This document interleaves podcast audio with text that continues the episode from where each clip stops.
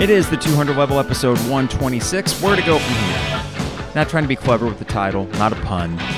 Actually, was the name of a song from one of our high school bands. So that's a shout out to Kenton, good friend who wrote Where to Go From Here back in 2002, 2003, which is a statement that you would say for many different situations. But for the purposes of this podcast and trying to figure out what is going on with this Illinois football team, where to go from here is the question that we're probably asking on, for me, a Sunday morning a kind of dreary fall Sunday morning after what was a pretty fun Big Ten weekend, minus, minus a game on Friday night, which really got the weekend off to a bad start. Had a great time yesterday, though. That would have been Saturday watching the games. Rutgers kind of called the upset on Friday night.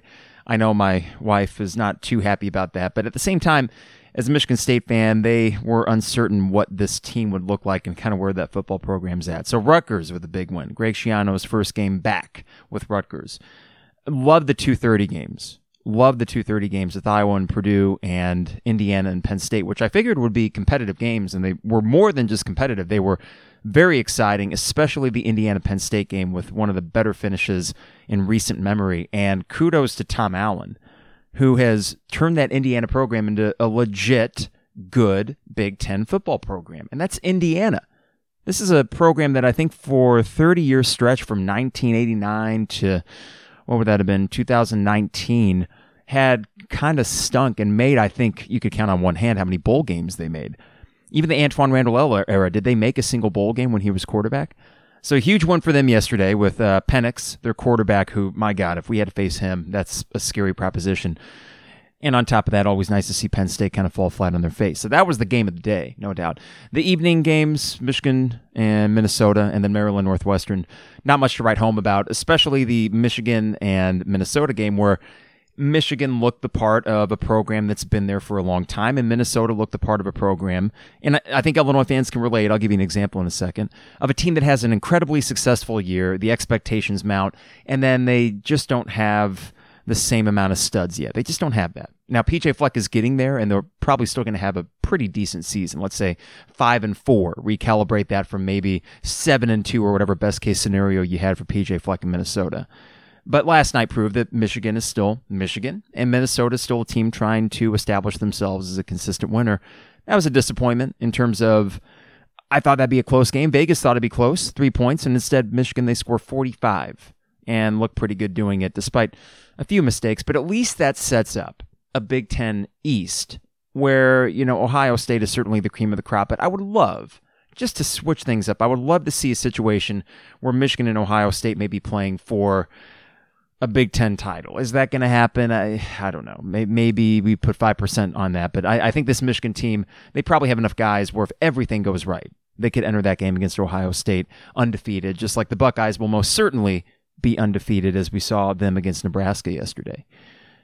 But all that said, the opening weekend for the Big Ten, it was a big success for most teams even the ones that might have disappointed. Minnesota, they'll lick their wounds, they'll be okay. Maryland, their year two under Mike Locksley. They'll either figure it out or they won't, but it's too early to tell. Maybe you go um, look at Michigan State as a team that's really disappointed, turning the ball over seven times and not really sure where the Mel Tucker thing is going to go. But again, year one, new coach, moving on from the Mark Dantonio era, which had ended in pretty messy fashion. So there's not many teams you would look at that after the first week are saying, oh my God, what the hell was that? To the same degree that Illinois fans are having to ask themselves. And time heals all. You know, I wasn't that angry necessarily Friday night. You had to find the humor in it, otherwise, it would have been very depressing. And I was able to go to bed earlier because instead of staying up super late to celebrate a win, yeah, right, or even a moral victory and have a longer podcast with the guys, we kind of cut it short because what what do you say? What do you say, right? Well, we'll try to pick up the pieces today. It's Sunday. It's about 36 hours from when that game ended, and we will uh, reflect on whatever that was and try to project forward, which, yeah, that's maybe a futile exercise. If we would have done the same thing last year after the Minnesota game, well, we did. We said the season's over. The Lovie Smith thing is over. We were proven wrong. But what about this year? Let's get into that in a second. Before we do, just a reminder the 200 level is brought to you by DP Dough online at dpdough.com. Now, here's the deal they have a special going on.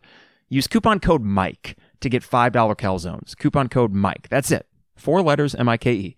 $5 calzones for anyone that's had DP dough, you know that is a great deal. And then you can get premium or construction zones, which are super loaded, for only $6. That's at dpdough.com, and they deliver anywhere in Champaign-Urbana. So it could be for your NFL Sunday, it could be for the Bears-Rams Monday night football game, it could be any night of the week, or even for lunch. dpdough.com. Coupon code MIKE for $5 calzones at dpdough.com. Fourth and Kirby, online at fourthandkirby.com. Great swag and some new swag, including a blue crew neck sweatshirt with the script Illinois font from last year's retro Illini basketball jerseys. I'm going to get that for myself. And even though the football team may be getting you down a little bit, I would highly recommend getting the big guy football t shirt. That's what I wore Friday night. Really vintage inspired uh, t shirt from a 1978 football program. Looks great. Got compliments on it from some of my friends I was Zooming with. And that goes for most Fourth and Kirby apparel. So go to fourthandkirby.com, use coupon code 200level or the 200 level to get 10% off your order. And all year long, 365 days a year, you buy two t shirts, you get one free. That's at fourthandkirby.com. Finally, State Farm agent Brian Hanson online at brianismyguy.com. We work with Brian as we made the move to our new house. It was seamless. It was one of the easiest uh, insurance transactions I've ever had when I consider things from the past, but the larger companies like a Progressive, things like that. And yeah, Brian is a State Farm agent, but him and his staff make sure that it is personalized. They make sure that your process is smooth. There's no BS. It was as easy as it could have been. And knowing Brian for as long as I have, you can trust Brian and his staff. So we knew that anyway. And then going into the business relationship, easy as could be. Highly recommend using Brian and his staff. Go to brianismyguy.com. For State Farm agent Brian Hanson. Got to thank Illini Inquirer and the Champagne Showers Podcast Network, partners with the 200 level. So we're going to be doing two podcasts a week. I woke up this morning feeling, I guess, inspired. And I don't know, this is a good day for writers. You know, if you're a writer and you just sort of like getting a cup of coffee and writing something in your notebook or on your computer, nice cloudy set, uh, Sunday morning to do that. In terms of podcasting, same thing, where it's a sleepy kind of morning and I've had time to kind of collect my thoughts from what happened on Friday. So what the heck? Let's flip on the mic and see what comes out. So not sure how long this episode's going to be because I don't want to get too redundant and say things that I already might have said Friday, or unfortunately, things that I might be saying quite a bit this football season. It's always tricky when you criticize Illinois athletics. I've learned this from the days at 93.5, even back at 107.1 when I was just, you know, you're goofing off, you're in college, you aren't really sure what your radio personality is yet, but I always had this sort of angle of listen if something's not good i'm, I'm going to address it and i don't really care about the dia or the pollyannas of the world that may take offense to it now unfortunately that over the last 10 years has turned some people into thinking that my whole shtick is finding the negative part of illinois sports and going after it that's not what i attempt to do to give you some context on friday parent teacher conferences ended at 11 a.m., right? So I had a long weekend, go do some errands, doing things around the house. I'm trying to pass the time until 7 o'clock because I was excited, not for a win. I think that a lot of Illini fans, it seemed if you did the unscientific polling on Twitter, a lot of Illini fans are feeling really good about their chances going into Friday night's game. I was not one of those, but I felt good for it to be a competitive game. And that was based on everything we'd seen in college football how crazy these games have been, how road dogs tended to play a lot better than the spread would suggest. And that also came from the fact that even though I'm a Lovie skeptic, well, let's say cynic now, let's call it what it is, that there was enough on this team, and it was year three under this offensive coordinator. You had a veteran quarterback. You should be good enough. Good enough to compete in a game like that on Friday. And even if you lose by 10, 13, 14 points, you say, hey, you know what? They are improved from last year. That was just a better team in Wisconsin that beat you. That is something we can all accept. That's a pill that we can swallow. But what is difficult to swallow is what happened on Friday night. We should have known, and I think maybe we did. a second play from scrimmage when Mike Epstein fumbles it, and Wisconsin shortly thereafter they score. And I, I, I remember trying to caution myself and thinking, okay, now hold on a second. It may be it may be that this is just a, a bad start to what will ultimately be a crazy game. And even watching before that Illinois Wisconsin game on Friday night, the replay from last year, And how many moments in that game Illinois was dead in the water, and yet they hung around and they hung around and they ultimately won it. Which keep in mind, last year's game against Wisconsin, it was a great finish, but it wasn't exactly pretty. That offense for Illinois was pretty bad for most of the game, though they made the few big plays that they needed to win the game. So kudos to them for that. But keep in mind, Wisconsin's defense had dominated Illinois last year. I should have taken that more into account when I predicted 24 points for Illinois. 24. Anywho, we should have known from that second play, and yet I'm trying to keep that optimism. I'm zooming with some friends during the first half before we get the podcast going in the second half. And as the first half unfolds, there is that glimmer there's that glimmer when you return it for a touchdown, and at that point, I think it's 21 7, or was it 14 7 at that point? It all blurs together with as many touchdowns as Wisconsin scored. And then very quickly after that, before you know it, it's 28 to 7 going into halftime. And at that point, what's the damn point? It's a Friday night. I was excited to do the podcast, excited to catch up with friends, but essentially that was it. I had no interest in the game, knowing that what we had seen in the first half was likely not going to change in the second. Now, we could sit here and say, Carp, Illinois, Michigan State last year. Don't you remember that? I do. I remember turning that game off midway through the second quarter and having to take a break from it. And then the third quarter and fourth quarter comeback began. And of course, we remember the craziness that ensued. That's an aberration. That doesn't happen very much, and it probably was not going to happen against Wisconsin. No, what I saw, what I saw gave me the heebie jeebies, okay? It scared me. What I saw on Friday night against Wisconsin told me that last year's four game win streak that is the aberration. That's the aberration. We are now in year five of the Lovie Smith era at Illinois, and that game against Wisconsin Friday night may as well have come from the first or second year. Maybe the third, but that might be generous because that offense in the third year, at least, under A.J. Bush, would have gotten a little more, I think, than what we saw Friday night with Brandon Peters and a little bit of Isaiah Williams. But that's the problem. Last year, you look at a four game win streak and think that could be the thing that catapults you, that gets you over the hump, that was so difficult for this coaching staff to get over. And they didn't capitalize on it at the end of last year. They have an entire offseason to figure things out with a veteran roster, and that's what they have to show for it.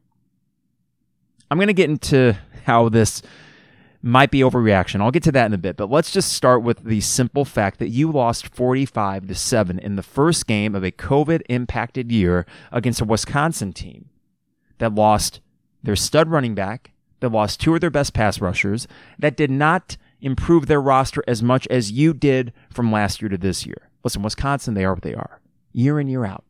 They had a guy here, they had a guy there, but it would be hard to argue that this year's Wisconsin team is measurably better than last year.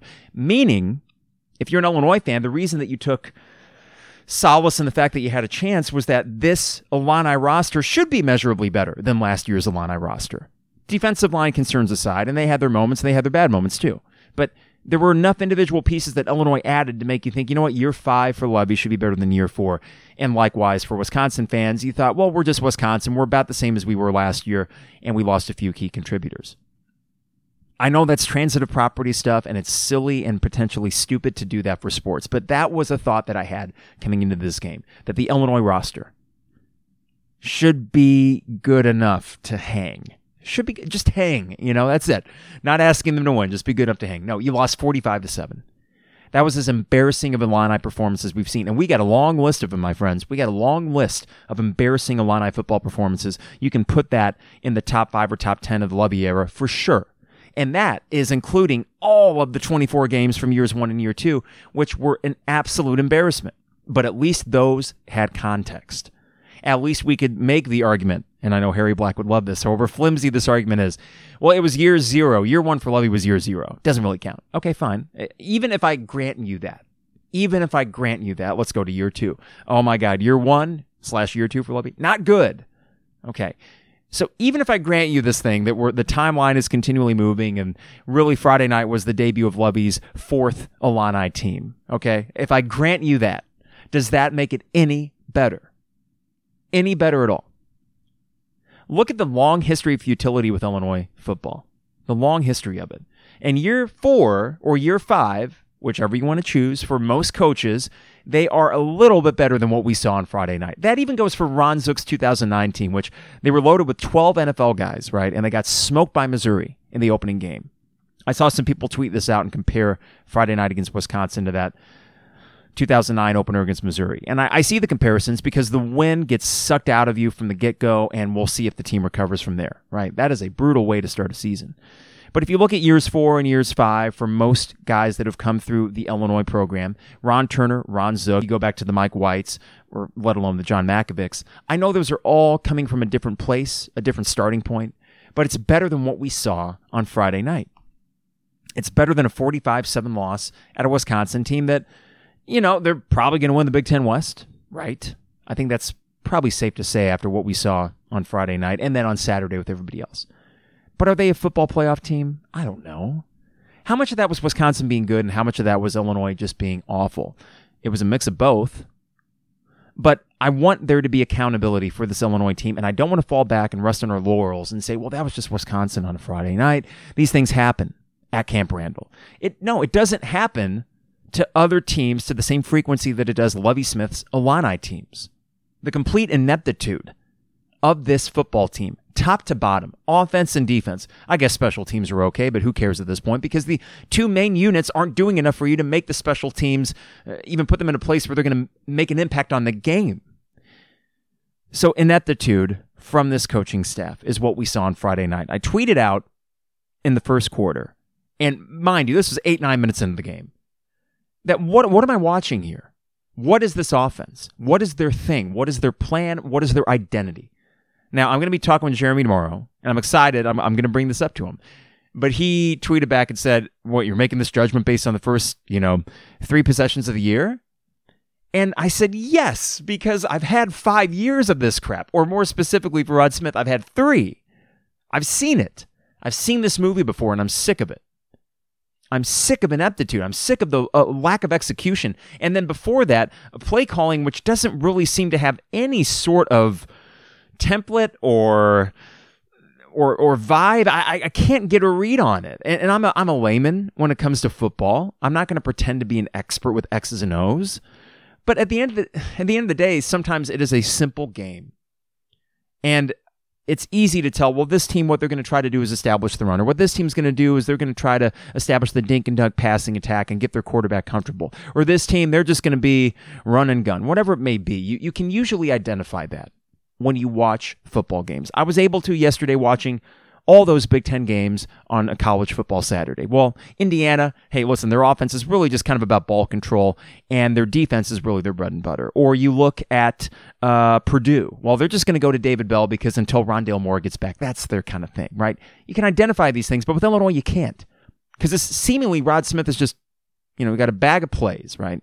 And he's just reaching in at random and saying, let's do, ooh, this one. I like this one. Let's do it without any context about the play that came before or the game that is in front of you. They are really just kind of pulling things out of a hat and hoping it works. This is a guy making a lot of money to put out a serviceable offense. And what we got was one of the worst Illini offensive performances in the last decade. That's, I about said impressive. It's impressive in the worst way because there's been a lot of bad Illini offensive performances. So let's start with that. This offense. Brandon Peters, Mr. Heisman. No offense, Bob Asmussen. You've been doing a really good job this last year, and I, I appreciate all the different things you're covering. I do have to poke mild fun, and I did when it came out, uh, Bob's column about Brandon Peters being maybe a Heisman candidate. And Bob and I had a conversation on Twitter. Listen, I'm, I'm not going to rehash that, but you have to very briefly acknowledge hold on a second. And Bob wasn't the only one thinking that Brandon Peters was going to have some breakout campaign. I was more mild on that, but I thought veteran quarterback, he'll be good enough, right? That was my mantra for Brandon Peters. Good enough. Good enough. He stunk. That's it. He stunk. Overthrows, underthrows, no rhythm. But what compounds that is that after the game, now we have, what do you want to call it, a quarterback controversy? Probably not quite. But he was asked about Isaiah Williams getting into the game, and he said that it threw him off his rhythm. He wasn't in rhythm to begin with. How can you get thrown off rhythm if you weren't in rhythm to begin with? Now we have our starting quarterback, what, fifth year senior, correct? Comes over from Michigan. You want him to be a leader on the team, and he's essentially not taking accountability for his own piss poor performance. I always try to caution myself in criticizing college athletes because at this point, the oldest ones of them are 10, 11 years younger than I am. But if you have a strong program, right? if you have a strong hold on your program and the athletes that play for you, you don't have quarterbacks like this speaking out when the backup phenom quarterback that you have gets what, five or six plays under center. You don't have them complaining about that when they themselves were so bad on the field. Embarrassingly bad, especially compared to the first time starter, Graham Mertz, world beater, who may be a good quarterback. Let's be real. He may have a really good career at Wisconsin, but that's his first start. I mean, not, not all great quarterbacks come out guns blazing in their first start, especially against a guy that has had many starts in Brandon Peters. It shouldn't happen like that. I mean, it just shouldn't. It did. And now we got Brandon Peters, in, in effect, complaining about the fact that he was thrown off rhythm. Thrown off rhythm by his coaching staff. Oh boy, ladies and gentlemen. This is that to me without reading too much into it and making a mountain out of a molehill. When I see that, that speaks to a systemic problem with this football program. That they don't have a handle on their own guys, that they don't really have guys believing as much as they should. Because if Brandon Peters had full confidence in his offensive coordinator and the Lovie Smith, do you think he says the same thing? Probably not. And really, if there was a coaching staff worth a damn, that you could have confidence in. You wouldn't have been in a position where you had to trot Isaiah Williams out there because your fifth year starting quarterback from Michigan can't make a basic throw and cannot keep drives alive, right? You wouldn't have had to do that in the first place if you had a coaching staff worth a crap. But here we are. So that's your offense. You know, the running game, whatever. I, you, you didn't block. Josh Imatorbhebhe is just kind of not, I can't say aloof because that is presumptuous, but a mess Everything was a mess. I think it was the third quarter where finally you targeted a wide receiver not named Josh Imatorbhebhe. And all off season long, Rod Smith and Lovie Smith are talking and heaping praise on their skill players. And we got this guy, we got that guy. So many things and, and weapons that we have that we didn't the year before. And yet all I see is Brandon Peters keying in on Josh Imatorbhebhe time and time and time again. A little bit of Daniel Barker, that was nice. Luke Ford, I don't know. Daniel Imatorbhebhe, I don't know. Running backs, hard to grade them because they had no holes to run through. Other than Mike Epstein's fumble in the second play of the game, that's unfortunate. That's a long winded way, folks, of saying they all stunk. They all stunk. And for all the bluster coming from this locker room and coming from these guys on their Zoom press conferences, for all the bluster and complaining about the spread and saying we're going to show them and yada yada, no, you got embarrassed we say national TV. In effect, all these games are on national TV. But for Friday night, if you were a football fan, your eyes were on that game, at least for the first quarter until you said, This is kind of ugly. Wisconsin's going to run away with it. I'm going to go watch something else, which I'm guessing many people did. It was a boring game in most respects. But all that bluster and all this buildup, and then you lay an egg like that. It's not surprising you know, we should be used to this. If we go back into our Illini history book and we go back into our own memories of Illinois football, this tends to be what happens. But not to this degree necessarily, right? We know disappointment. We felt that before. But it's not like we came into this game thinking this team would be world beaters. At least I hope you didn't right? You shouldn't have expected them to go seven and two or compete for the Big Ten West. There's a reason why most prognosticators still had Illinois at the bottom of the Big Ten West. They didn't believe. But I think it was okay to be realistic about this team and say, hey, if everything goes right, they can have a solid year because they got this piece and that piece. They got veterans at, positions that matter. And also, I think a lot of us as fans were holding on to this notion, even if you were a skeptic or cynic of Lovie Smith you were holding on this notion that if it's going to work, it's got to work now. So maybe it does, as unorthodox as everything has been, right? As as weird as this program build has been for Lovie Smith, if it's going to work, it's got to work now. So all of that going into Friday night led even me, and you know me, okay? You know that I have been burned before, so I try to overly caution myself against Illinois being worth a damn. So when they are, I'm pleasantly surprised. So you know me, right? I was trying to be as reasonable as I could. I said four and maybe five five wins, no matter how they got to the, that this year, would be over the moon ecstatic, right? And that a four and four or four and five record, you know, ninth game. I know that's kind of the wild card. That it it kind of depends how you get there in terms of how you feel about it. Well, let's pump the brakes on that, right? Even for those realistic, modest, I'm talking modest expectations. Now we need to recalibrate them to the point of, oh my God, where are we going from here?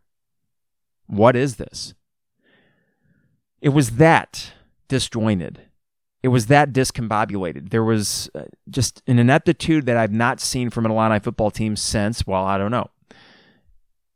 Northwestern at home last year, injuries aside. I understand a lot of Illinois guys weren't playing. Or at Minnesota last year. And then especially Lovie year one, two, and three. That's where it wasn't surprising, right? The focus that I want to have on this episode and I realize that the last 25 minutes have probably been scattershot like a Jackson Pollock, right? Carp's just pissed off at this and pissed off at that. And I came in saying that I was clear eyed and all that. And then I get back into the game and think, oh my God, are you kidding me? Are you kidding me? As I watch all these games on Saturday and I see functional football teams. Functional. The bare minimum you could ask of this team in year five of this coaching staff is be functional. Don't look embarrassingly bad, no matter the opponent. Just look like you can at least do your thing okay. And if you happen to play someone better, then they beat you. Whatever. That's fine. But no, you didn't even get functional. But that's the key point, though. I mentioned that last year, the four week stretch where you won four games, the upset against Wisconsin, my favorite game of the year in a weird way, the Purdue game where you just beat them for 60 minutes the only time the Lovie Smith era that you actually just kind of looked better than the other team for 60 minutes. Maybe Minnesota year three, right? That was the other highlight in terms of Lovie Smith not needing to come back or anything crazy. You were just better. And then Michigan State and Rutgers. Or I guess the Rutgers game would have come before Michigan State. Rutgers first half not very good. Second half you turned it on with defensive scores, and then Michigan State you remember how bad the first half was, and the second half you made the comeback. That's not taking those things away, right? It's not taking those wins away. But when you look at the larger sample size, that's the aberration. That is the exception. We cannot hang our hats on the fact that Lovie and his defensive touchdowns are going to cure all. They got a defensive score on Friday night that made the game, at least for a couple minutes, kind of interesting. Well, maybe if you get a stop in the. No, no, not going to happen. It's sad when you feel like, you know, the defense could have played worse and they still gave up 45 points and they still gave up a record setting 17 straight completions to a guy in his first collegiate start. That's not good when you think to yourself, you know, I've seen the defense worse than that. And I know I'm not alone in thinking that. I mean, we all kind of thought that, well, you know, there, there, there's a play here and a play there. That's how low our expectations have gotten for defensive guru Lovie Smith, right? The guy that first you brought in because he is a known quantity. He is a recognizable figure. He could be the face of the program. But secondly, because this guy has built his career on defense. There was the concern that is it kind of an archaic defense? Does it still play? We're finding out, yeah, it's archaic, it's ancient, it doesn't work anymore. like you can you can get all the turnovers that you want, but that's not really a sustainable method, right? And Bears fans, you can relate. You know that to be the case when Lovie Smith is your coach, Bears fans. So now we're just seeing it come home to roost here at Illinois man, I don't know. I'm just fatigued. I'm just fatigued with this stupid football program. I'm pissed at this stupid football program. I'm pissed off that I look at other teams and other fan bases and the fun and the joy that they get to experience a lot more than I have. That's a selfish thing to say, right? It's sports.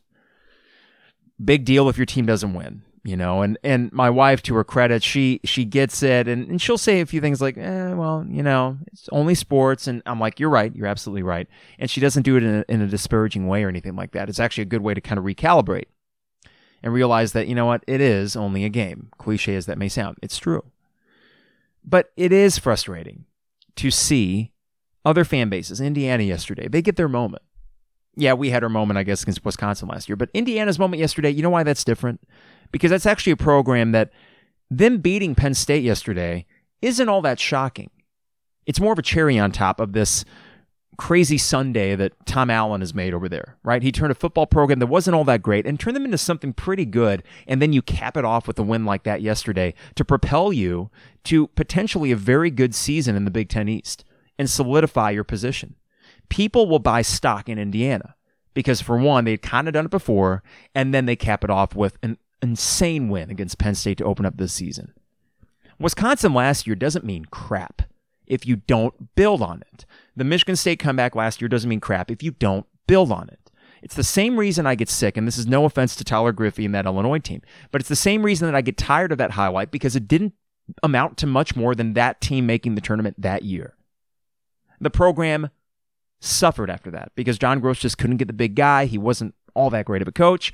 You missed four straight NCAA tournaments. So the Tyler Griffey shot does not hold the same sort of importance as plays from, you know, Bill Self's first year when he was establishing Illinois as a top 10 program or anything from Lou Henson because he sustained it over a long period of time. Those highlights that we go back to, the Wisconsin kick. I feel bad for James McCourt if, in fact, this all fails because no one's going to look back on that 20 years the same way that they would, let's say, a Kurt Kittner or a Juice Williams play, where you had a moment and it led to a bigger moment. That's all to say that the Wisconsin and the Michigan State games last year, my fear, my fear is that they're ultimately rendered meaningless because the coaching staff, for one, didn't know how to coach their way out of a paper bag against most teams. So you weren't winning enough games. And two, that you weren't able to actually, you know, capture any momentum from it that you were not able to take these two crazy victories where you did get some national attention and get the interest of, I don't know, any high school recruit in the state of Illinois or any high school recruit worth a damn comparatively to other Big Ten West teams. Instead, they're just kind of treading water. They're spinning their wheels. We're here in purgatory. We're stuck. We're stuck and likely stuck with Lovie. The great $30 million swindle. You know, you could say that's unfair. The book has not yet been written. Most chapters have, though. And if you think that there's going to be some M. Night Shyamalan twist ending at the end of this, I don't know what you've been watching. This is what it is, which is to say, it ain't good. And more often than not, it's just plain bad. Just be functional, for God's sake. Just be a functional football team. I say that F, that, that strong F, and you're probably thinking, oh God, is Carp going to say it? No, I can't. Come on. We're, we're a family friendly podcast. But you can bet it's been going on in my mind as I watch Rutgers under Greg Schiano, first game back, functional football team. And yeah, they had the help of seven giveaways by Michigan State. I mean, Michigan State was a mess.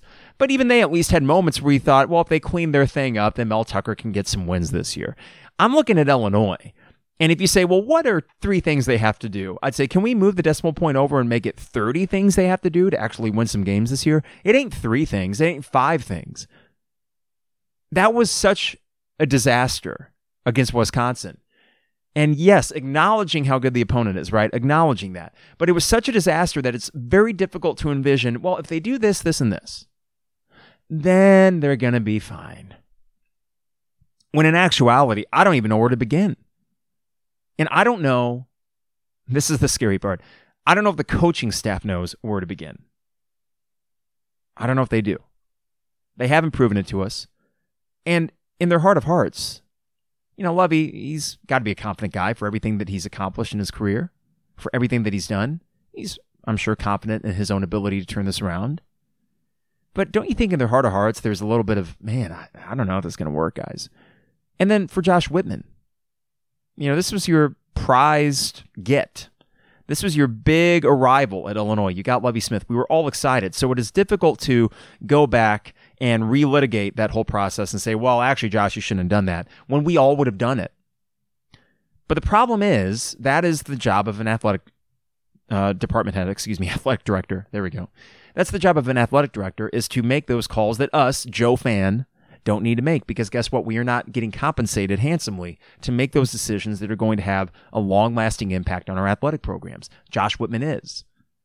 And there are many things I like about Josh. And I find him to be an honest individual. I find him to be someone that does care for the student athlete in a way that other athletic um, athletic directors may not. I think he genuinely believed this was going to work but I wonder when he might have stopped believing that. There's no way, if he were to say, I still believe in Lovie Smith, that would just be him doing the job of an athletic director, saying the right thing, right? There's no way that given what he's seen and given what we've all seen, that any of us actually believe that anymore. You don't have any evidence to believe that, okay? It's sort of like you have all this tape in front of you, you have all these bad quarters of football over here, and you got the handful of good quarters in your right hand. And let's just say, oh my God, the difference between the good and the bad quarters, I'm saying bad quarters probably outweigh the good ones by three to one. And that might be generous. So the evidence so far suggests that this thing is not going to work. I think Josh Whitman probably knows that. But unfortunately, given the circumstances, what are you going to do? I tweeted this out Friday night that you're you're stuck because of the realities of COVID. That moving on, even if they go eight and nine this year, that might be next to impossible. Now, this would take, I'm sure, donors stepping up and saying, you know what, Josh, we'll we'll get the buyout because this athletic department could probably swing the money to get a new coach, but it's that buyout, which is not huge by other school standards. You would think it'd be affordable in most years, right? It probably would be, but this year you're just trying to keep other people on your staff. You're trying to keep that DIA afloat and not lose non-revenue sports like other Big Ten schools are. So making a move is complicated, not impossible. I maybe shouldn't have gone as far to say you certainly aren't making that move, but it would take the help of outside people with money to make that feasible to begin with. Now you might be saying, Carp, hold on. It's one game. You're talking about firing Lovie Smith. Yes, I am. I am talking about firing Lovie Smith. And I'll tell you why. Because I'm sick of watching Lovie Smith football. I'm sick of it. It is boring football. It is predicated on miracles slash good luck for your defense. And it's never had an offense worth a damn, at least consistently. You see flashes. Mike Martz had one good year with Lovie with the Bears. Ron Turner had one good year. Remember Mike Tice? I think he was the offensive coordinator of Lovie's last year. You, you, just move on and on because you don't have an identity on offense. It's really just I'll try that guy, I'll try that guy, and I'm just going to focus on my cover two defense and the peanut punch. Lovie's lucky that he had Charles Tillman. That was a lot of turnovers from that guy alone. But that's what it is. It's just predicated on well, we're going to get a defensive score. We're going to get three takeaways a game, and then we might win the game. Other than that, there's not really a thing with this program. It certainly isn't, well, what we're going to do is recruit high school guys and build them up. I know that the transfer thing is what they've been going for, but you find you're going to find long term that you really, really need to hit at a high percentage with these transfers if that's going to work. And and more than that, I mean, just just take the temperature of the Illini fan base here. On our Twitter bubble, and with 200 level listeners, and with the people that consume Illini sports media, in any way, shape, or form that they can, Illinois football still matters. For the casual fan, they don't care. And we are losing a couple generations worth of potential fans because we have just sucked as a program for 30 years. We're just losing people that are saying, you know, why would I pay attention to that? If I were younger, like let's say that I you know, this this is just going back in time and kind of, you know, rewriting history. Let's say my dad back in 2000 knew what the next 20 years of Illinois football would bring. Would we have gotten season tickets? Would we have gotten invested if we knew that the next 20 years were going to be that much of an exercise in futility? I doubt it, right? He would have said, let's go to a game here and a game there. But what I've learned from my dad when it comes to sports or with music that we really love, you kind of dive in headfirst and you just go for it, right? You become passionate about something and then you're you're a fan. And I don't regret all the games we've went to. I mean, there's a lot of good memories, even when the team has sucked, right? But there's other things we could have been doing on those Saturdays too. Other things that would have been far less pull your hair out frustrating. Other things that would have been probably more rewarding than watching this football team and this football program be mired in mediocrity in a good year. Mediocrity, you know? For the most part, it's been far worse than mediocre. It's been just bad. And it is a scary thing to think that Lovie Smith in these five years is going to be in the conversation with the worst coaches you've ever had. The record speaks for itself. Okay. Uh, and I know year one, it wasn't really his. Okay, whatever, whatever. Year two was pretty awful. Year three was pretty awful. Last year, it took that four game win streak to get you to six to make a bowl game. And this year, I know bowl games don't really look at win loss records, but come on. What, what we saw Friday night, trying to project that forward, it don't look good. All right. Or doesn't. Excuse my lack of grammar. But we are looking at a position that, unless he turns it around and turns it around substantially, that he's going to go down as one of the worst coaches in Illinois football history. And the difference between the likes of a Lovie Smith and a Tim Beckman, Tim Beckman was a dude from the MAC after Mike Thomas couldn't get Kevin Sumlin presumably couldn't get Larry Fedora, and he settled for the guy from Toledo that had went nine and four the year before. That's you, you got from Tim Beckman what you kind of expected after that first press conference, right? Let's be honest. We all kind of looked at each other funny. Lon and I were in the studio when Tim Beckman was talking about lasagna, and we gave each other a little stink eye, like, "What? Uh, okay, maybe the kids will like him. I don't know." And yet, Tim Beckman was a far more effective high school recruiter than Lovie Smith. He was. He just was. So Lovie Smith, I man, I started this Sunday podcast thinking gonna be cool, even tempered. I'm tired of it. I'm tired of this Lovie Smith thing. As a Bears fan, I had what seven, eight years of it, and yes, I know his overall record was pretty good. So would I take that? Certainly. But there is a fatigue element with the kind of football that is being played. When he had good teams with the Bears, Clearly, he had the respect of the locker room. The guys loved him. I think that kind of personality that Lovie has, it makes sense in the NFL. And he is a guy that commands respect, even from his own players with Illinois. I'm sure that they respect him. I, I don't doubt that. I don't think there's going to be some sort of revolution or upheaval in that locker room. Oh, get out of here, Lovie. We don't want to play for anymore. Probably not. But that next step that it takes to be a college football coach, to inspire the enthusiasm of people that aren't on your team yet, you know, to convince guys to come play for Illinois, come play for me, go into uh, living rooms, and convince families of that. That has been a complete failure. I mean, if you're actually grading his high school recruiting and you consider the expectations that were placed on Lovie when he came in and the amount that he's being compensated, he is not getting paid that much to suck this much as a recruiter. And it's coming home to roost, right? We look at a roster with a piece here and a piece there. I like that guy. Oh, I like the one that they poached from South Carolina State. Yeah, Roderick Perry looked pretty good. Hey, Tarique Barnes, Nice sophomore player for you. But the whole, right? We can look at individual guys and say, I like this. Oh, I like that. And I think in the offseason, that's what we were doing.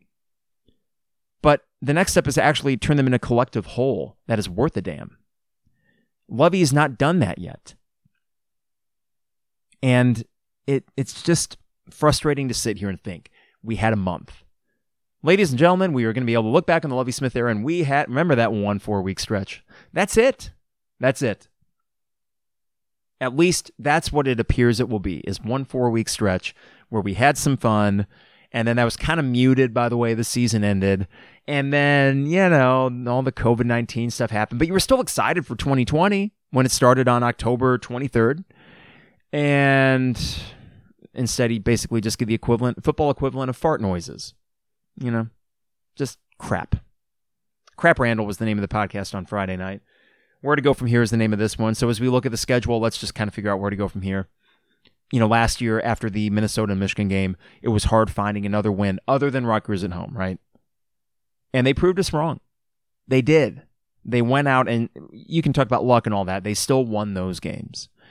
But my argument to you would be those games were won, a couple of them, Wisconsin, Michigan State, in fairly crazy fashion. Can you repeat that this year? Is lightning going to strike twice? And then there's also the factor that some people I think were correctly addressing on Twitter after the game and then on Saturday morning that when you begin a season with that bad of a performance, what effect ultimately does that have on the psyche of the team and their own confidence in themselves? We're going to find out Saturday. Purdue comes into town. Rondale Moore expectedly will be back. David Bell, good wide receiver. O'Connell, decent quarterback. Defense, decent. They get a solid home win against Iowa.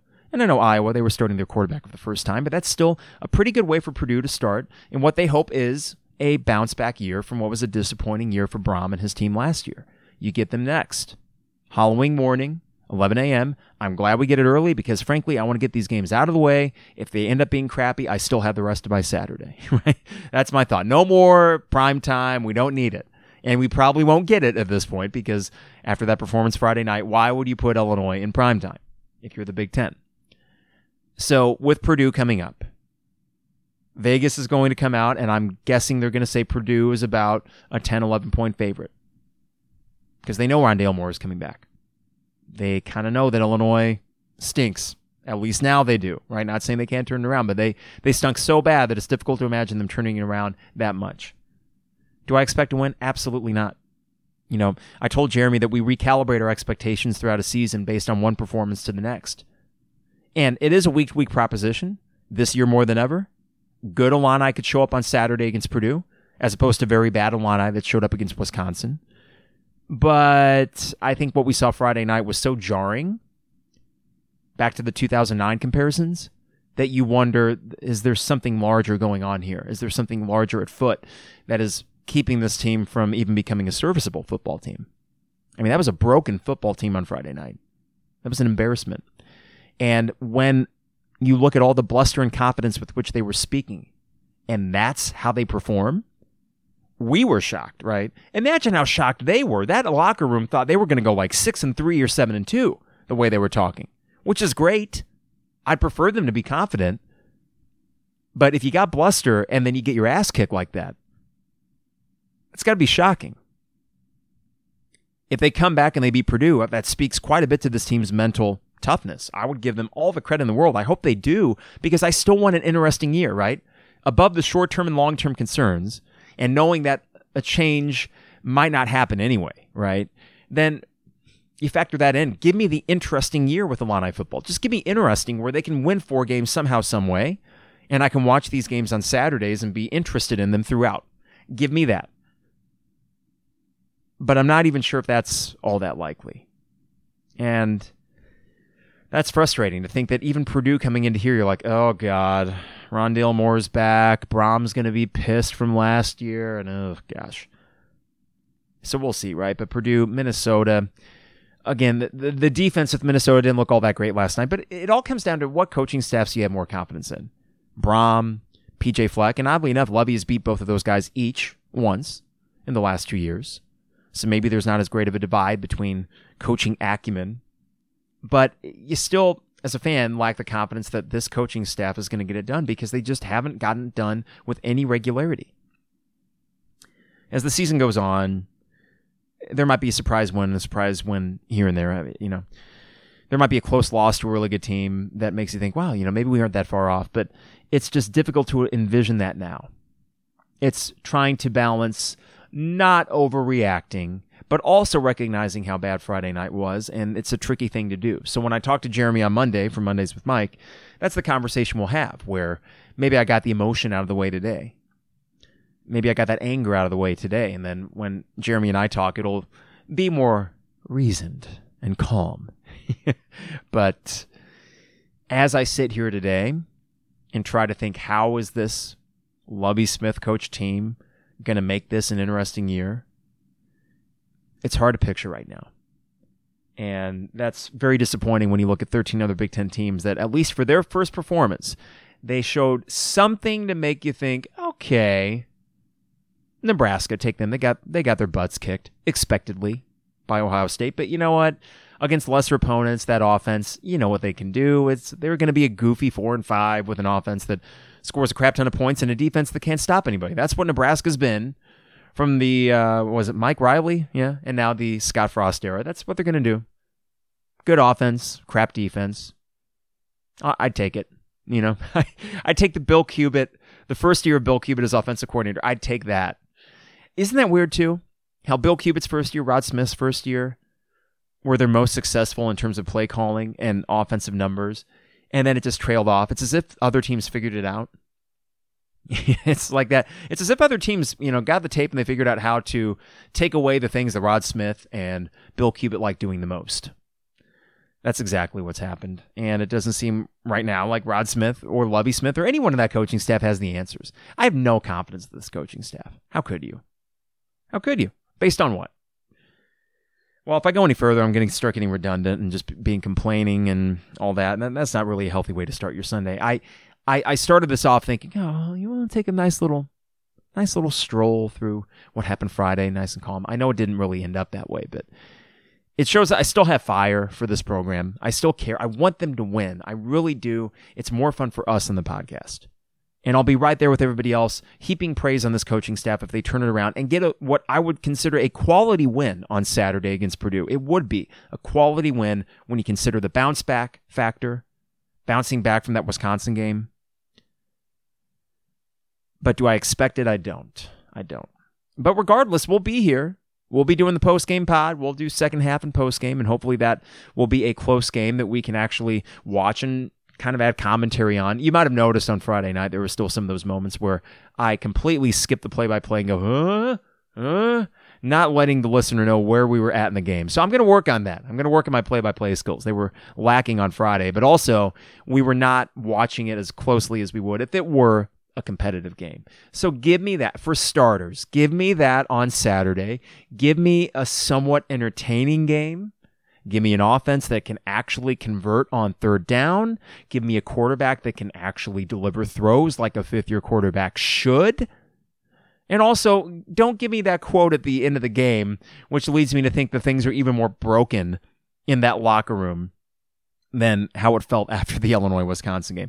I, I know to pick out what Brandon Peters said and make a huge deal of it. That might be silly. These are still fairly young guys. And he was being honest. He just kind of voices uh, displeasure with being put on the bench when he feels like he earned that job. That's all fair and good. But to me, it just potentially speaks to something larger going on. All right.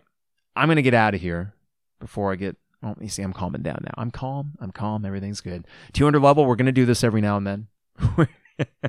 you know, Illinois is going to piss you off. And I think that after that long layoff, there was just, ah, football's back.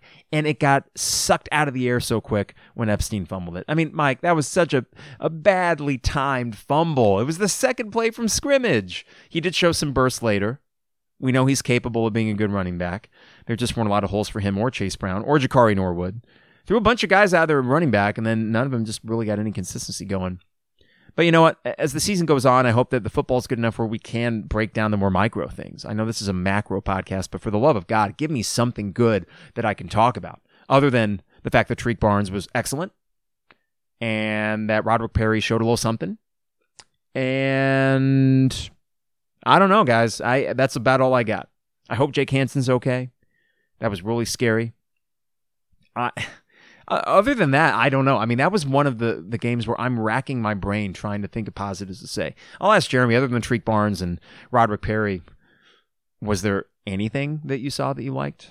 You know, I mean, Daniel Barker had a few nice catches. I like him, but uh, I don't. That's not good. That's not good. Well, listen, have a good rest of your weekend. If you're listening to this on Sunday morning, you know, doing yard work, whatever it may be, have a good rest of your weekend. Have a good start to your week. We got Mondays with Mike coming up Monday. We may do a midweek podcast as well in case, you know, Bryce Hopkins, he is going to commit. Who knows? Am I counting on it? No, but it'd be a nice surprise, right, for this Illini basketball program. We are a month away. It is October 25th as I record this, a month away from Illinois basketball returning. So we will obviously be incorporating that more into our podcast going forward. I don't think they will disappoint us to the same degree as this football program. Just a hunch. Just a hunch. All right, before we go, DP Dough online at dpdough.com. Use coupon code MIKE, M I K E, Mike and you get a $5 calzone.